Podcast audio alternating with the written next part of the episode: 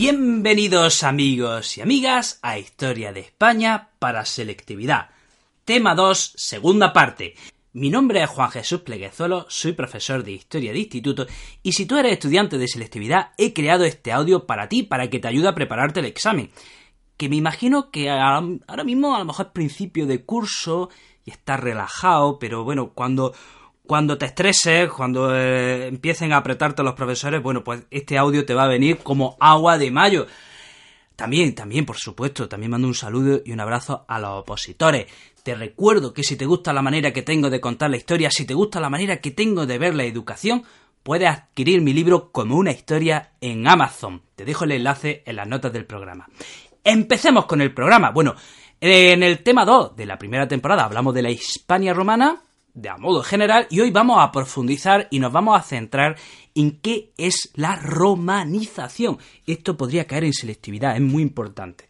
Es un concepto importante que podría caer perfectamente en selectividad. Vamos a dar primero una definición de esta de libro de texto, de este diccionario que tanto puede gustar a un corrector de selectividad. La romanización es la adquisición de elementos culturales, sociales, económicos y políticos por parte de las sociedades indígenas de la península ibérica, llegando a estar inserta en el mundo cultural romano. Toma, si, si, si esto te pregunta en selectividad, debes ponerlo así. Yo te lo voy a explicar con otras palabras. La romanización es ese proceso en el cual la península ibérica se acaba convirtiendo en una parte más del imperio romano. La península ibérica, eh, después de la conquista que ya explicamos eh, en el tema 2 anterior, después de la conquista, con el tiempo se acaba convirtiendo en una parte más de la sociedad romana, del imperio romano, se va romanizando y la cultura romana se va imponiendo en las sociedades indígenas. Y las sociedades indígenas van adquiriendo elementos económicos, políticos, culturales, sociales de la Roma imperial. Vamos, que nos hacemos romanos. ¿eh? Que la península ibérica se acaba haciendo romana. ¿Vale? Entonces, eh, hay que distinguir que hay unas zonas más romanizadas que otras. Por ejemplo, ¿cuáles eran las zonas más romanizadas de la península ibérica? La Bética, el Valle del Ebro, Aragón, o sea que el interior de la península ibérica y el norte no estaban tan romanizadas. Y ahora, ¿cómo los romanos llegan a romanizar a las sociedades indígenas? ¿Cómo llegan a incluir la península ibérica en parte del imperio romano? ¿Qué medios emplean? Pues entre pues, dos de los principales las vías de comunicación. Ya se sabe aquello de que todos los caminos llevan a Roma y es porque eh, los romanos, que fueron muy pragmáticos, eh, construyeron por todo su imperio vías calzadas que llevaban a Roma. Pues aquí también, nada más llegar a la península ibérica, construyen dos grandes vías que eh, atraviesan buena parte, comunican buena parte de la península ibérica. Por el Mediterráneo, desde los Pirineos, construyeron una vía que en algunos libros le llaman la vía Hercúlea y otros libros la llaman la Vía Augusta, que va desde los Pirineos y recorría todo el Mediterráneo, hasta llegar a la cordillera penibética. Y desde... O sea, vamos, todo el Mediterráneo, ¿no? Para que nos entendamos. Y desde esa gran vía había ramales, ¿eh? bifurcaciones que comunicaban, por ejemplo, con Zaragoza, Tarragona, y se adentraban en el interior de la península. Vamos, como si esto fuese una autopista ¿vale? Y de la autopista hubiese carretera secundaria. Pues algo así. La vía Herculia o vía Augusta sería una gran autopista que iba por todo el Mediterráneo. Al otro lado de la península hay otro gran camino que le llaman la Vía de la Plata, que iba desde Mérida hasta Astorga. ¿Eh? Eh, la Vía de la Plata, hoy ya sabemos por qué es famosa, ¿no? Porque es una de las partes del Camino de Santiago. Bueno, pues con estas dos vías, con estas dos grandes, entre comillas, autopistas, ¿vale? Cuidado, los autopistas no me lo pongan en el examen, ¿vale? Una manera de hablar. Con estas dos grandes vías, eh, pues ya tienes comunicada a buena parte de la península ibérica. Entonces, primer elemento para romanizar la sociedad indígena, para romanizar, para romanizar las sociedades indígenas de la península ibérica, las vías de comunicación. Repito, vía Hercúlea o Augusta y vía de la Plata. Vía Hercúlea va por todo el Mediterráneo. Vía de la Plata va de Mérida a Astorga. Segundo elemento, las ciudades. Las ciudades.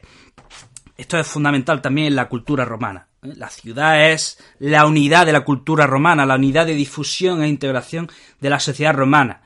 Hay que distinguir que en la península ibérica, antes de los romanos, pues ya había ciudades. ya había mm, poblaciones que podían ser calificadas de ciudades. Por ejemplo, Cartagonova, Gader, Gadi, perdón, Gadir, o sea, Cádiz, Rodas, em, Ampurias, Sajunto. Todas estas eran ya ciudades pre-romanas. Luego los romanos fundaron otras ciudades como pueden ser Tarragona, Calahorra, Córdoba, Valencia, Pamplona. E, entonces, repito, hay ciudades pre-romanas que se acabarán romanizando obviamente y luego ciudades que son mm, pues que son que son nuevas fundaciones. ¿Qué pasa con las ciudades indígenas? Cuando los romanos conquistan la península ibérica, con las ciudades indígenas se clasifican en dos ciudades. Por un lado tenemos las ciudades libres y federadas. ¿Qué sucedía con estas ciudades libres y federadas? Pues que habían, habían ayudado a los romanos durante la conquista y ahora estaban exentas de pagar impuestos. Por ejemplo, Cádiz, Málaga. Y luego en las ciudades indígenas, pues hay ciudades indígenas que se, se, se resistieron a, la ocupación romana y estas sí fueron sometidas a la carga tributaria. Le llaman ciudades eh, uh, que me voy a estipendiarias. Repito, dentro de las ciudades indígenas tenemos las libres y federadas, es decir, las que colaboraron con la ocupación romana y que luego, pues, como premio, no tuvieron que pagar impuestos y además se gobernaban de forma autónoma. Y luego tenemos las ciudades estipendiarias que sí tienen que pagar impuestos porque se rebelaron a la ocupación romana. Bien, pero es que luego, disculpen, pero es que esto es un poco mm, eh, lioso. luego hay otra clasificación. Tenemos que dar otra clasificación según el estatuto romano. Según el estatuto romano, las ciudades podían clasificarse en colonia o municipio. Lo explico. Las ciudades de fundación romana para el ejército, por ejemplo, la, mayoría de las muchas de las ciudades que se fundan para muchas de las ciudades que se fundan por parte de Roma eran para el ejército. Les llaman colonias. Colonia. Por ejemplo, Emérita Augusta, o sea, eh, Mérida, Caesar Augusta, o sea, Zaragoza. Y luego están las ciudades indígenas que fueron promocionadas y ascendidas. Por ejemplo, y le llaman los municipios. Por ejemplo, Austúrica Augusta, Numantia, ¿vale? Repito, según el estatuto romano tenemos la colonia, que es de fundación romana para el ejército, y luego está el municipio, que son poblados indígenas que han sido promocionados. Y bueno, en la ciudad romana, ¿qué elementos principales tenemos? Pues tenemos eh, las dos calles típicas de la ciudad romana, una calle larga, larga, larga, larga, y luego otra pequeña que la corta, de forma transversal, y esa calle larga, larga, larga se llamaba el Cardo, y luego la corta se llamaba el Decumanus. Eh, esto no creo que te lo pregunten en esa pero te lo digo yo, ¿vale? Cardo y Decumano, esas eran las dos grandes avenidas que eh, caracterizaban a la ciudad romana. En cada ciudad, por ejemplo, había que tener un espacio para que la gente se encontrase, hablase, charlase, comerciase. Ese era el forum máximo. Por supuesto, cada ciudad tenía que tener un lugar para los que los ciudadanos disfrutasen de espectáculos, se riesen, charlasen. El cine, no, el cine no, el teatro. El teatro. En cada ciudad solía haber un teatro. Las casas, las casas solían tener su patio. la mayoría de las casas, sobre todo las casas pudientes, tenían un patio interior.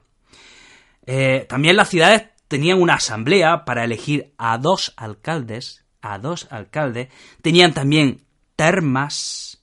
¿eh? O sea, todos estos elementos se dan en las ciudades típicas romanas.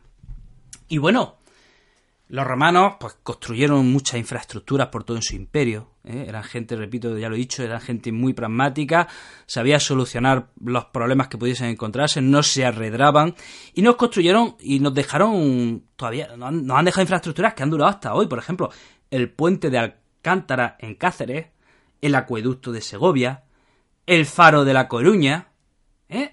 Luego, por ejemplo, también, ¿qué otra herencia nos han dejado los romanos? Por supuesto, el idioma. Ellos imponen el latín en la península ibérica y la mayoría de las lenguas eh, que se hablan hoy día en la península ibérica derivan del latín. O sea, el español, el gallego, del gallego que deriva el portugués. Luego tenemos eh, el catalán, el valenciano, ¿eh? O sea, fijaros qué herencia tan importante como es el tema del idioma. Pero ¿qué más nos dejaron los romanos? El derecho romano. nuestro derecho actual está basado en los principios del derecho romano. O sea, eh, para que vean, para que vean la importancia que eh, Roma tuvo en la península ibérica, pero también la península ibérica tuvo una gran importancia en Roma. Hubo grandes intelectuales, grandes intelectuales que, que ocuparon un primer rango en la sociedad romana. Por ejemplo, Quintiliano, que nació en la actual La Rioja en el siglo I, fue en Roma el mejor profesor de retórica. Luego hay otro escritor, un poeta en este caso, Marcial, que nació en, Calatayud, Zaragoza, también pues, fue un gran poeta de los más importantes de la sociedad romana, también del siglo I. Pero es que no nos quedamos. Luego tenemos, por ejemplo, un filósofo como es Séneca, que nace en Córdoba, fue, senador, fue consejero de Nerón, pues también este de los filósofos más importantes del Imperio Romano, pero, pero hay más. Podemos hablar, por ejemplo, de emperadores. Dos de los emperadores más importantes de la historia del Imperio Romano son Trajano y Adriano. Trajano, que nace Trajano y Adriano, ambos que nacen en Itálica. Adriano, sobrino de Trajano, ¿vale? Ambos del siglo I después de Cristo. Bueno, pues estos dos emperadores son de los más importantes de la historia de Roma. Y otro emperador importantísimo, importantísimo, importantísimo para el Imperio Romano y para la cristiandad es Teodosio, que eh, con su edicto de que también nace en la península ibérica, y con su edicto de Tesalónica en el 380 después de Cristo, hace que hace que el cristianismo sea la religión oficial y obligatoria del imperio. Eh, bueno, pues estos tres emperadores, Trajano, Adriano, Teodosio, nacen en la península ibérica. Y para terminar, vamos a hablar de la religión. En la religión también la religión romana también se impone en la península ibérica. Primero se impone la adoración a la triada capitulina, o sea, Júpiter, Juno y Minerva. Pregunta de trivial. ¿Qué dios griego era Júpiter? Zeus. ¿Qué diosa griega era Juno? Era. ¿Qué diosa griega era Minerva? Atenea. También imponen los romanos el culto al emperador. Y esto en principio, pero después se va difundiendo el cristianismo, que, fue se va difundiendo el cristianismo, que fue perseguido hasta el año 313 con el edicto de Milán por Constantino en el que se proclama la libertad religiosa.